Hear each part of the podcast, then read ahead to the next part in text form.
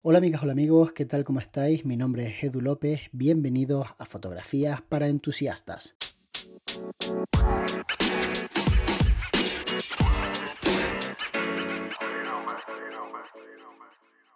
Muchos de mis compañeros dicen que siguen imprimiendo en papel sus fotografías para entregárselas a sus clientes porque les aporta un valor más allá del que puedan tener sus imágenes per se pues el hecho de tener un papel físico que puedes tocar, que puedes pasarle a la persona que está al lado, hace que la obra adquiera otra dimensión. Personalmente, en lo que significa reportaje de bodas, sí que trabajo con papel, tanto en álbum como a nivel de copia física, pero en el resto de trabajos que realizo no, es todo digital. Y a veces tengo la sensación de que si imprimiera una pequeña parte de lo que hago, sobre todo cuando hago campañas, ganaría un poco más de valor el reportaje. Vamos a suponer, por ejemplo, las fotografías que hago para el grupo Hiperdino a través de la agencia JFT. JFT es una agencia bastante grande, una agencia de las más grandes que hay aquí a nivel de publicidad, todo lo que tiene que ver con el marketing de otras empresas gigantescas, como por ejemplo Hiperdino, Grupo Dinosol. Y la verdad es que cuando trabajo con ellos, me gusta mucho, siempre que termino la sesión, imprimir las copias, porque a la persona que trabaja con el estilismo, que se llama Natalie, le encanta ver las copias en papel, aunque las fotografías no estén retocadas, simplemente ver cómo han quedado las ocho fotografías que hacemos por sesión en una forma física, encima de una mesa. Imaginemos que yo cuando termino de retocar la fotografía hago esas copias en 30 por 45 centímetros, que es un tamaño que sin ser demasiado grande ya impone bastante. Te llega un sobre a la oficina, eres la responsable de marketing de la empresa y de repente cuando lo abres hay una nota que te desea los buenos días y que te anima a que visualices las fotografías en un tamaño grande, en papel, porque las pantallas de los teléfonos son a veces muy pequeñas y no se aprecian los matices y los detalles de la imagen que acabamos de crear. El coste para mí de esa acción comercial, porque al final no deja de ser una acción comercial, no va a ser demasiado grande. Si no recuerdo mal, la 30 x 45 es una copia que me viene costando entre 2 y 3 euros.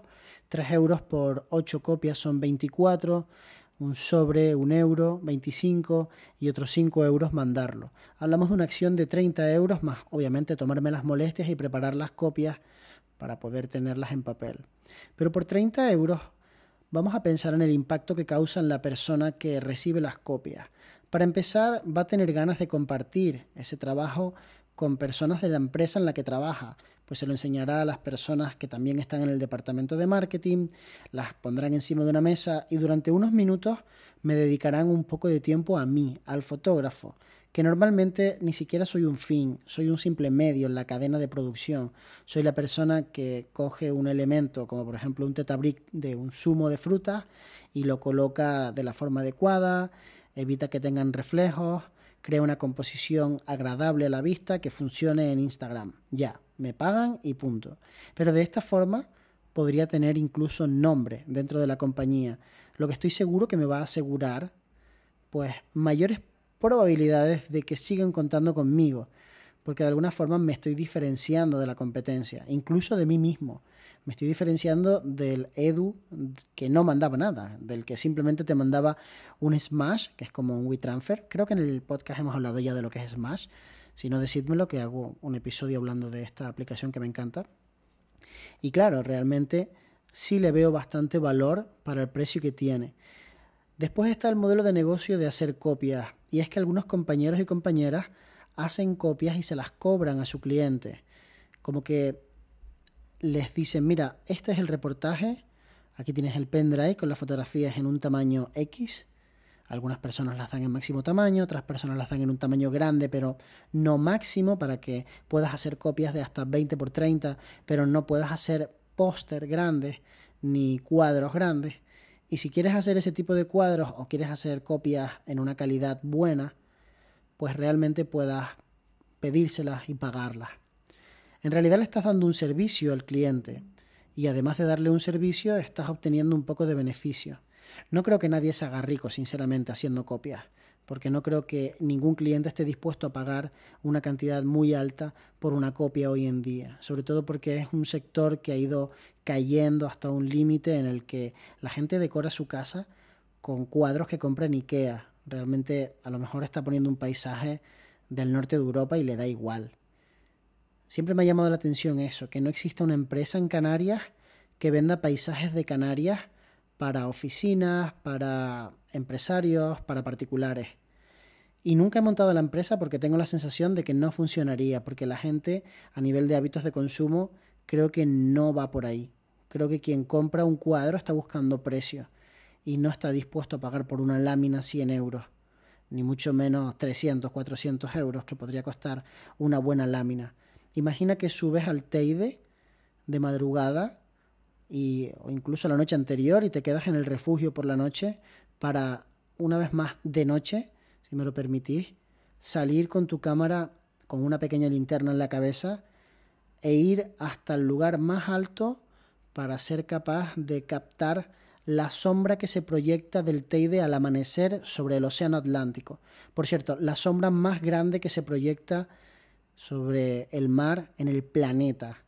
Una fotografía que podéis encontrar en internet porque hace mucho tiempo que ya se hizo, pero imaginad que vas y la haces para poder comercializarla. Y te queda increíble, porque hiciste una larga exposición y se ve el agua sedosa, qué sé yo, lo que sea. Y después le dices a la persona que esa copia es una edición limitada que solamente va a tener una tirada de 10, pero que vale 500 euros en un tamaño de un metro por 70, un metro y medio, la persona no te la va a comprar, porque no está acostumbrada a pagar esa cantidad de dinero por ese producto. Está acostumbrado a pagar un euro por ese producto o a comprarla por internet como mucho por 20 euros. Yo mismo en mi casa, pues decoré, bueno, más bien lo hizo mi novia, pero de alguna manera fui cómplice, decoramos el salón de nuestra casa con imágenes que compramos en una plataforma de estas que venden imágenes. Yo, que soy fotógrafo, lo hice. Imaginad la pereza que me daba tener que pensar en cada una de las imágenes, cuando existen plataformas que ya te venden el pack completo y te ayudan, dicen, si has comprado esta, esta y esta, te recomiendo estas tres, porque por paleta de colores o por dinamismo, pues creo que te vienen muy bien. Y te lo ponen súper fácil y es súper barato. Entonces cuando te llega a tu casa, coges las copias y te das cuenta de que están hechas en un papel que da pena, que tienen una calidad pésima, que vienen las fotografías quemadas, que son fotografías malas, pero que en conjunto, cuando las sacas en Instagram, queda bien. Parece que incluso compraste arte. Y en realidad lo que estás comprando es lo mismo que tiene todo el mundo en su casa.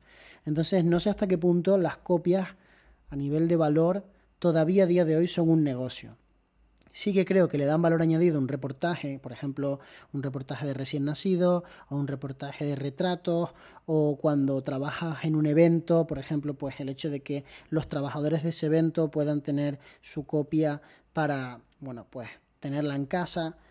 Pero es que incluso en ese sentido la gente prefiere que le mandes la fotografía al WhatsApp.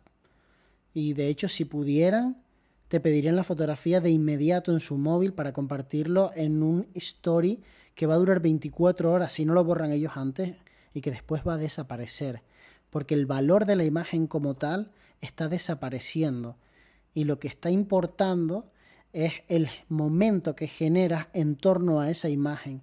No importa tanto el contenido, sino el hecho de compartir. Ya da igual si realmente salí bien o mal, lo importante es que me veas que estaba yo aquí, delante del Machu Picchu. Da igual si se ve bien, da igual si se ve mal, da igual lo que simboliza el Machu Picchu, porque para mí lo que simboliza es, mira, estoy triunfando en la vida, estoy aquí de viaje y tú estás en tu casa.